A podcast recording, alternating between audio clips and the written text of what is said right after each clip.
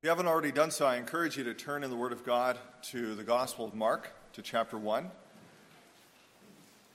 This morning we are beginning a series that'll work through chapter 1 of what we call the Gospel of Mark.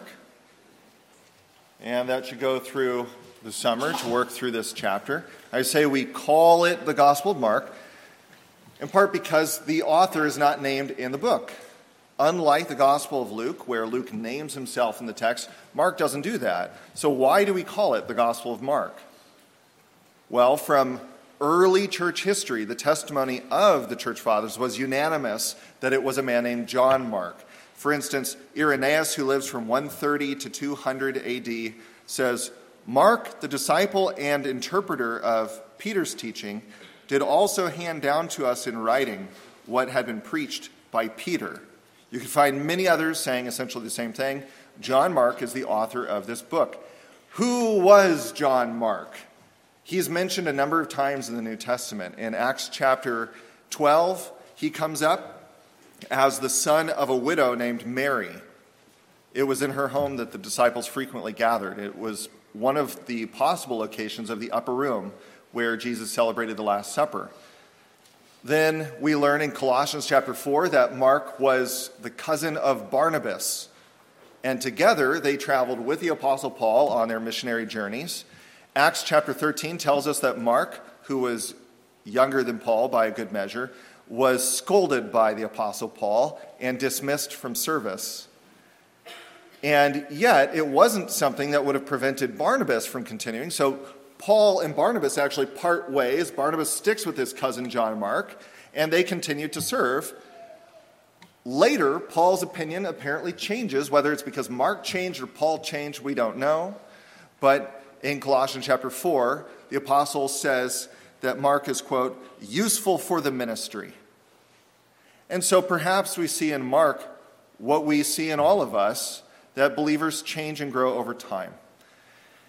Now, in his later life, the testimony of the church is that he came alongside of Peter and took down the things that Peter was speaking and teaching. And this came to be, among other things that are lost to us in history, came to be saved in the inspired writings of the Gospel of Mark. In fact, uh, Papias of Hierapolis, who lived from 60 AD to 130 AD, put that in perspective Paul dies probably in the 60s AD. Papias is born during that time, so this is very early testimony. He says, Mark, having become the interpreter of Peter, wrote down accurately whatsoever he remembered. It was not, however, in exact order that he related the sayings or deeds of Christ, for he neither heard the Lord nor accompanied him in person, but afterwards, as I said, he accompanied Peter who accommodated his instructions to the necessities of his hearers, but with no intention of giving a regular narrative of the Lord's sayings. Wherefore, Mark made no mistake in thus writing some things as he remembered them. For of one thing he took special care not to omit anything he heard, and not to put anything fictitious into the statements. In other words, like Luke, he didn't know Jesus personally, but he sat under the teachings of the apostles and by the Holy Spirit, transcribed a faithful summary. By the second century AD, Mark's gospel was universally accepted in the churches as one of the canonical books. It's notable that, unlike Matthew, unlike Luke's gospel, and certainly unlike John, the reflection upon Peter's teaching is evident. If you look at Peter's first sermon in Acts chapter 2, the major themes that Peter focuses on in his sermon are the major themes of the Gospel of Mark. They all tell the story of Jesus, but there are different emphases. And so that gives you some idea of who this Mark is and how he was used by the Lord to give us one of the books of Scripture. Now, with that being said, let's look at verse 1 and hear the word of the Lord beginning there. We'll read through verse 11.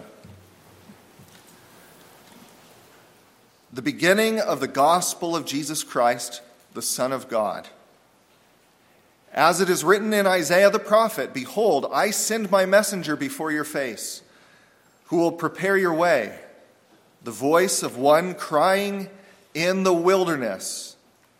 Prepare the way of the Lord, make his path straight. John appeared, baptizing in the wilderness and proclaiming a baptism of repentance for the forgiveness of sins. And all the country of Judea and all Jerusalem were going out to him and were being baptized by him in the river Jordan, confessing their sins.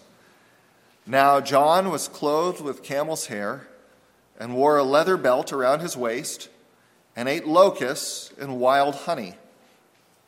And he preached, saying, After me comes he who is mightier than I, the strap of whose sandals I am not worthy to stoop down and untie. I have baptized you with water, but he will baptize you with the Holy Spirit. In those days, Jesus came from Nazareth of Galilee and was baptized by John in the Jordan. And when he came up out of the water, immediately he saw the heavens being torn open and the Spirit descending on him like a dove. And a voice came from heaven You are my beloved Son. With you I am well pleased. Let's ask the Lord's blessing. Father in heaven, as we begin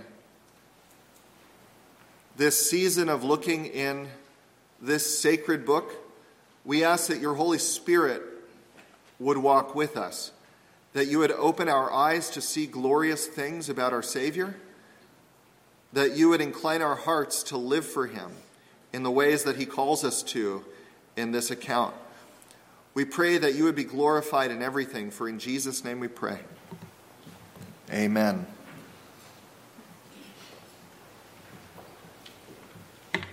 As we enter into this book and into this introduction to the book, understand how it stands out. It's distinct from the rest of the gospel. It's been compared at times to the first part of the book of Job. Maybe you're familiar with that.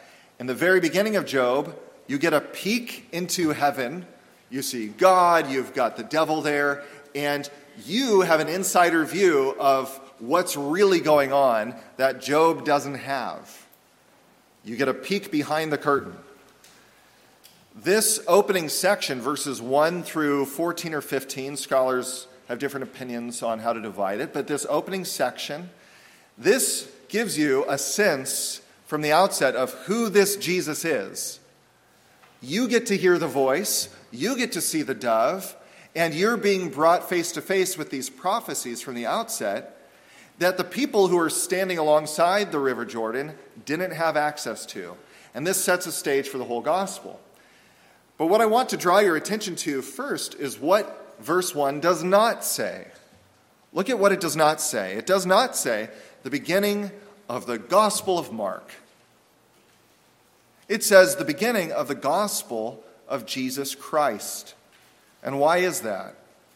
It's because when Mark used the word gospel, he doesn't have in mind what we so often mean. He doesn't mean a category of biblical literature. He doesn't mean the beginning of a written account of the life and the ministry of Jesus. Of course, that's what his book is. But when Mark says this is the beginning of the gospel, he's using the word as it was known at the time. It was simply good news. But perhaps simple is not the way you should say it because it was reserved typically for the most momentous news. In extra biblical Greek writings that survive to this day, when you find this word that we translate as gospel or good news, it's typically used for things like the arrival of the Roman emperor into your city. Big news. The birth of royalty major military victories that shape empire. And this is the word that comes to be used not only by Mark, but throughout the New Testament to describe the significance of the coming of Jesus Christ. This is good news. Now, typically, that word is used in the plural form in Greek. That doesn't always matter, but here it probably does matter. We do the same thing. Even the phrase good news S at the end. Glad tidings, plural. The word in Greek typically was in the plural. Mark chooses an unusual form, the singular, and that is as if to say, here begins the big news. Here it begins. And it's worth asking where does it begin? Besides literarily in verse 1, it has a starting point that is unique among the other canonical gospel books. Think for a moment about where they begin. Matthew and Luke begin with the birth narrative of Jesus. They take us to Bethlehem. And what are they doing? They are establishing the credentials of Jesus. By taking us to Bethlehem and taking us to Jerusalem and giving us genealogies about Jesus, the other Gospels are emphasizing that Jesus truly is the second Adam, the one who can represent all humanity. Jesus truly is the son of David, the one who has come to fulfill all the promises given to Israel. John's gospel, where does it begin? Somewhere very different. It begins in eternity. In the beginning was the Word. The Word was with God. The Word was God. And there it emphasizes the deity, the divinity of Jesus Christ. Mark's gospel begins somewhere totally distinct from the other books. And this morning, the Holy Spirit calls you to consider where this good news begins in light of what it means about Jesus for you and for other people. There is significance to this starting point, and in a sense, I would say we all start where Mark begins. There will be two main headings, and I'll announce each of them as we come to them. But first, note with me in verse 4, this is the first main heading where it says it begins is very plain. Twice we find these words wilderness. So if this were a movie, the scene fades in, and you are in the Judean Badlands southeast of Jerusalem at the Jordan River. To look around, it is desert. It looks like the landscape here, not so very different. If you go out to, say, Gila Bend and look around, it's something like that. You are in the wastelands. And the scene opens on a strange figure. It doesn't start with Jesus, it starts with John. You have this figure clothed in odd garments, eating odd food, and you wonder, what is this? It seems abrupt when you realize that we are already 30 years into the life of Jesus. This gospel is about Jesus, but we miss out on so much. Mark's purpose is to prepare you to interpret the significance of Jesus in light of Old Testament prophecy.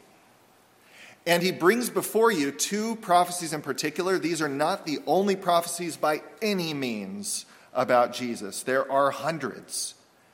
And many of them share this same theme. But here he quotes Isaiah, which would have been probably the better known prophecy from Isaiah 40, verse 3. We'll circle back and look at that a little bit later. Also, Malachi 3, verse 1. But the gist of it basically, these prophets, five, six, and seven hundred years before Jesus was born, said that something was going to happen, and Israel was waiting for this to happen. That a prophet was going to appear, he was going to be in the wilderness, and he was going to be an Elijah like figure. If you know anything about the prophet Elijah who lived long before Jesus, you can see how John has formed himself or was moved by the Spirit to have many similarities. Not just his powerful preaching, but down to the camel hair garment, the leather belt, the locust, the honey. That's not random. It has nothing to do with his personal preferences. This is to signal the arrival of the long awaited person. And this person, this prophet, was going to call Israel out for a meeting. The question is why in the wilderness? They had a great city, one of the marvels of the world at this point. They had easily one of the most amazing structures ever built, the second temple constructed by Herod. Isn't this where you would expect a prophet to conduct a meeting? But no, it's in the wilderness. He's calling the covenant people of the Lord, not just some Gentiles over there, some pagans over there, the covenant people to the wilderness. And this is where the good news is going to begin. That raises the question why the wilderness? Here it is very helpful to have a little bit of background about biblical symbolism. If you go back to the very beginning, when God creates human beings, he places them out of all the world in a garden. And the word means a place that is fertile and well watered, cultivated, a place where life practically grows itself, it abounds. And that was to be an object lesson for humanity about what spiritually takes place when we are in right relationship with God, with our Maker. We abound spiritually. The fruits are there. The Bible describes those fruits as love, joy, peace, patience, kindness, gentleness, self control. Everything the Lord delights in grows naturally when people are in right relationship with Him. But the account in Genesis is that Adam sins and they are thrust out of the garden into where? Into the wilderness. And when you hear wilderness, don't picture beautiful, untamed regions. Don't picture the upper portions of the Sierra Nevada with flowery meadows. When you read wilderness in the Bible, picture badlands, barrenness, drought, desolation, thorns, thistles, cactus everywhere. The purpose is to be, again, an object lesson the very surroundings in which human beings then found themselves being thrust from the garden into the wilderness was to bear witness to them of the spiritual desolation that is wrought by sin. For John to call Israel out to the wilderness and then to preach to them about repentance was something of a shock. It was calling them to a reckoning. People who had many reasons to feel secure, perhaps self righteous. We've got our temple. We know exactly what laws to follow. In fact, we've even added laws to the laws. But here, John calls them out to the wilderness, and this is a signal that we have to acknowledge the desolation wrought by any and all sin. Every person who would meet God has a time in particular when this comes home to them, whether or not that's when they're converted, maybe from a young age you're growing up in the Lord, but there will be a time when you recognize you are a wilderness dweller. What is natural to your heart apart from the grace of the Lord? Thorns, barren. And they're being called out to acknowledge that. John's baptism couldn't save anyone, he makes that clear. It's a baptism that acknowledges the promise of forgiveness, and it belongs to those who acknowledge their sin and repent and seek pardon from the Lord. And so, in the first place, wilderness is a warning, but it is also a place of hope. Think back to Israel's history. Where was Moses when God calls him? To lead God's people out of bondage and into blessing. He's in the wilderness and he's been there a long time. God doesn't call Moses when he's in a big city. He doesn't call him when everything seems put together. He calls him in the wilderness, and the Lord takes his covenant people and he brings them to the edge of the Red Sea in the wilderness, and he opens the way through the waters for them. He delivers them. Then he does that again. He brings them in the wilderness to the edge of the Jordan River, the very Jordan River that John is at now. And it's there that he promises to bless them as they walk in faith. And he brings them into a land that is verdant, a, a land that, by all accounts in the Bible and outside of the Bible, was tremendously fruitful at that period of history. The Lord positions the wilderness not just to be a place of warning, but it is the place of hope. It's the place of new beginnings if you'll go there, if you'll begin there. And then I want you to consider with whom the good news begins. And in just a moment, we're going to look carefully at Isaiah 40, verse 3. So I invite you to turn there. Isaiah 40, verse 3.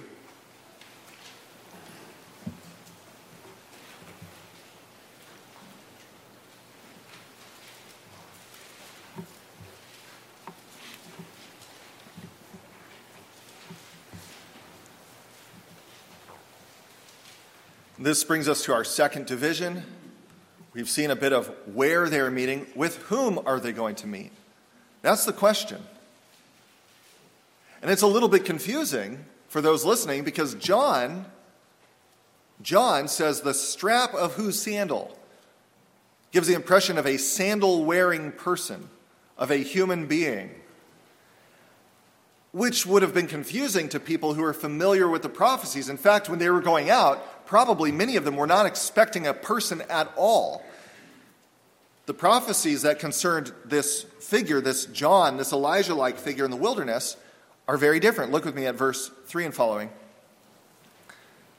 A voice cries, In the wilderness, prepare the way of the Lord. There's the covenant name of God, Yahweh, which means I am, the self sufficient one, the one who has everything his people need from himself. He has no dependencies. In the wilderness, prepare the way of the Lord. Make straight in the desert a highway for our God. Every valley shall be lifted up, and every mountain and hill shall be made low. The uneven ground shall become level, and the rough places plain. And this is a summary of John's preaching where he casts down the proud and he lifts up the humble. And verse 5 And the glory of the Lord shall be revealed, and all flesh shall see it together, for the mouth of the Lord has spoken. What did they expect to see when they went out?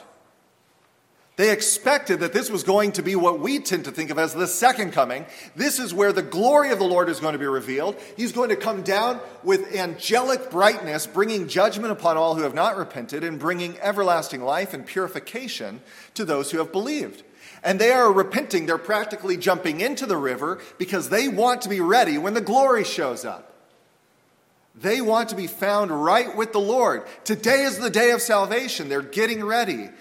And John's effect in preaching is to point to the wilderness on each side and say, This is you.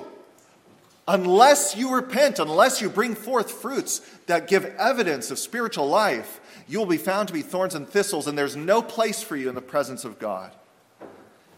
Malachi chapter 3, verse 1 is the other passage quoted by Mark. I don't ask you to turn there. You're certainly welcome to, but Malachi 3, verse 1 says, Behold, I send my messenger, and he will prepare the way before me. Again, there's no mention in these passages of a human being.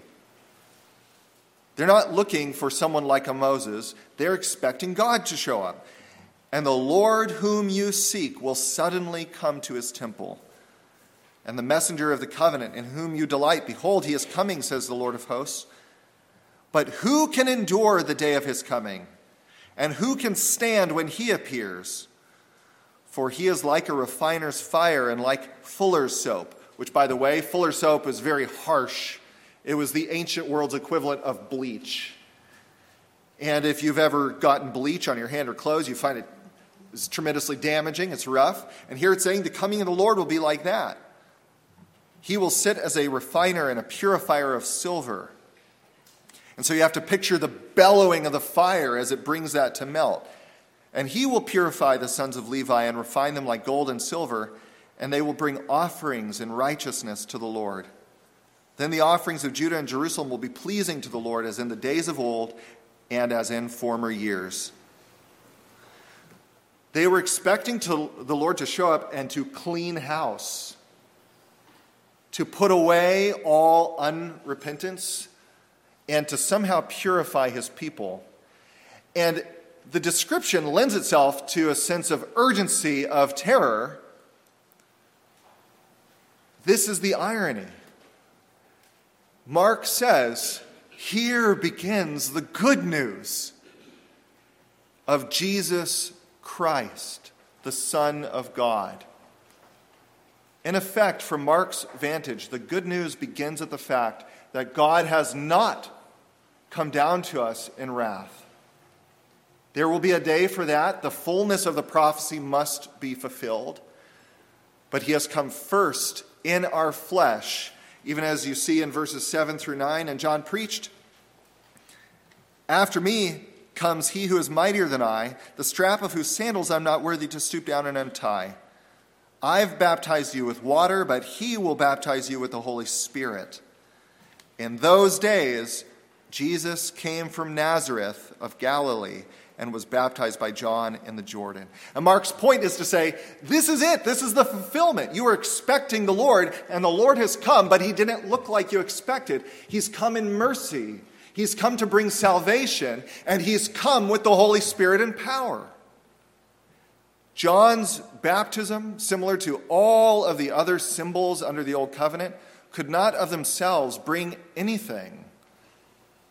It was all along Christ, the mediator of the new covenant, who is sending forth the Holy Spirit, who is granting faith, who is preserving his people. And now that messenger of the covenant, whom they love, has come among them. And the Lord calls you to look upon him and to recognize his significance in this gospel. All throughout the gospel, we'll come back to that identity of Jesus until we find it on the lips even of a Roman centurion who says, Truly, this was the Son of God. What is the Holy Spirit asking of you this morning? I believe there are several things that he lays before you. First, he asks you in this gospel whether or not you will go out to meet him. Many people did not, but it does say that many did. They left Jerusalem, they heeded the call, and they went and they looked honestly at what they were a people in need of righteousness, a people in need of a righteousness that doesn't come from themselves. They wouldn't have been being baptized if they thought it could come from themselves. Baptism was a picture of their need to be cleansed. Will you not go out and meet with Christ?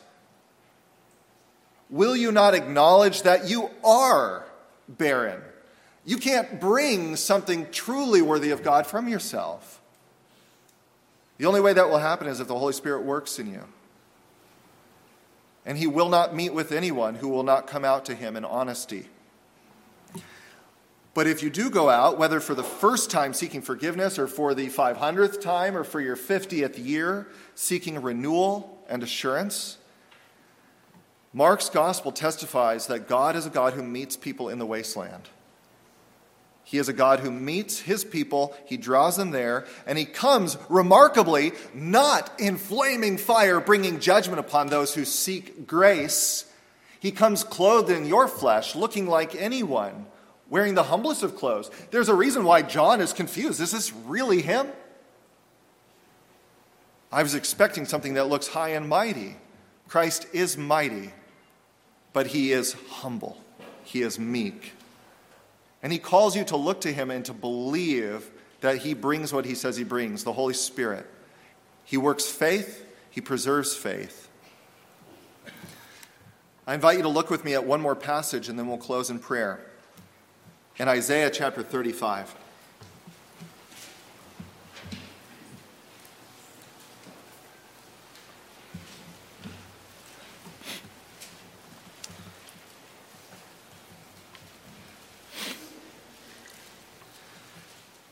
Context, I'll note that this is the passage that Jesus quotes back to John the Baptist later on. When John is in prison, he's wondering, is Jesus really the Messiah? Because he's struggling. Again, he's expecting the prophecies that are described in Old Covenant terms to be realized automatically in Old Covenant terms. They describe a kingdom. He's looking for a king who sets up a government then on earth. The prophecies in the Old Covenant that speak of the New Covenant describe the New Covenant in Old Covenant terms. When you understand them rightly, you discover that there's something even better on offer in this age that we live in. Isaiah 35, verse 1, speaking of what would come with Jesus Christ and the outpouring of the Holy Spirit. The wilderness and the dry land shall be glad the desert shall rejoice and blossom like the crocus. It shall blossom abundantly and rejoice with joy and singing. It's not talking in that time of Christ's coming that Jesus was going to bring a gigantic rain cloud. It's something far better. When it describes this abundance of life springing forth, this is what happens in those who walk with the Lord. A portion of it is experienced in this life, and those who walk nearest to the Lord have it the most. But it shall belong to all believers in Jesus Christ. In this sense, we might say there's early rain and, early rain and latter rain. In glory, everything described here shall be yours completely. But there is a taste of it now in Christ. Going on, it says, The glory of Lebanon shall be given to it. We'll hear about that tonight in 2 Samuel. The cedars of Lebanon that were used to make David's palace. That was, by comparison, like how we think of the redwood forest in California today. The glory of Lebanon shall be given to it, the majesty of Carmel and Sharon. These were some of the highest elevations in the land. They shall see the glory of the Lord, the majesty of our God. John was waiting to see the glory of the Lord and the majesty, but the glory of the Lord and the majesty is Jesus Christ. Isaiah 53, verse 3 Therefore, strengthen the weak hands, make firm the feeble knees. Say to those who have an anxious heart, Be strong, fear not. Behold, your God will come with vengeance. With the recompense of God, he will come and save you. Then the eyes of the blind shall be opened, and the ears of the deaf unstopped. Then the lame shall leap like a deer, and the tongue of the mute sing for joy. For waters break forth in the wilderness, and streams in the desert. The burning sand shall become a pool, and the thirsty ground a spring of water. In the haunt of jackals where they lie down, the grass shall become reeds and rushes, and the highway shall be there, and it shall be called the way of holiness. The unclean shall not pass over it. It shall belong to those who walk on the way. Even if they are fools, they shall not go astray. No lion shall be there, nor shall any ravenous beast come upon it. They shall not be found there, but the redeemed shall walk there. When God, through John, called the people into the wilderness, he was calling them to discover that in Jesus Christ there is fullness, there is abundance of the Holy Spirit. There is a beginning in this life. There is so much in the age to come that to miss it would be the worst mistake you ever made, by far. But to not have more of it in this life would also be a tragedy. Here begins the gospel of Jesus Christ that everyone who looks to him as the source of spiritual life has more than any Jordan River. All the land will be filled. If you look to him throughout your life, you will discover this. And if this day you feel dry, as we do at times, trust rain comes again. He has the Spirit. It is good news for those who wait on him. Let's ask him even now for that.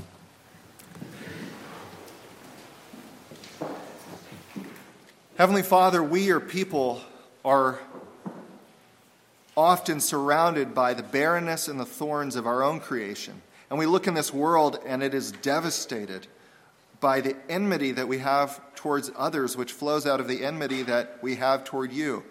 We do not set ourselves this morning, Lord, in a citadel of our own self righteousness. We depart from that, and in your presence, we acknowledge we need your Spirit.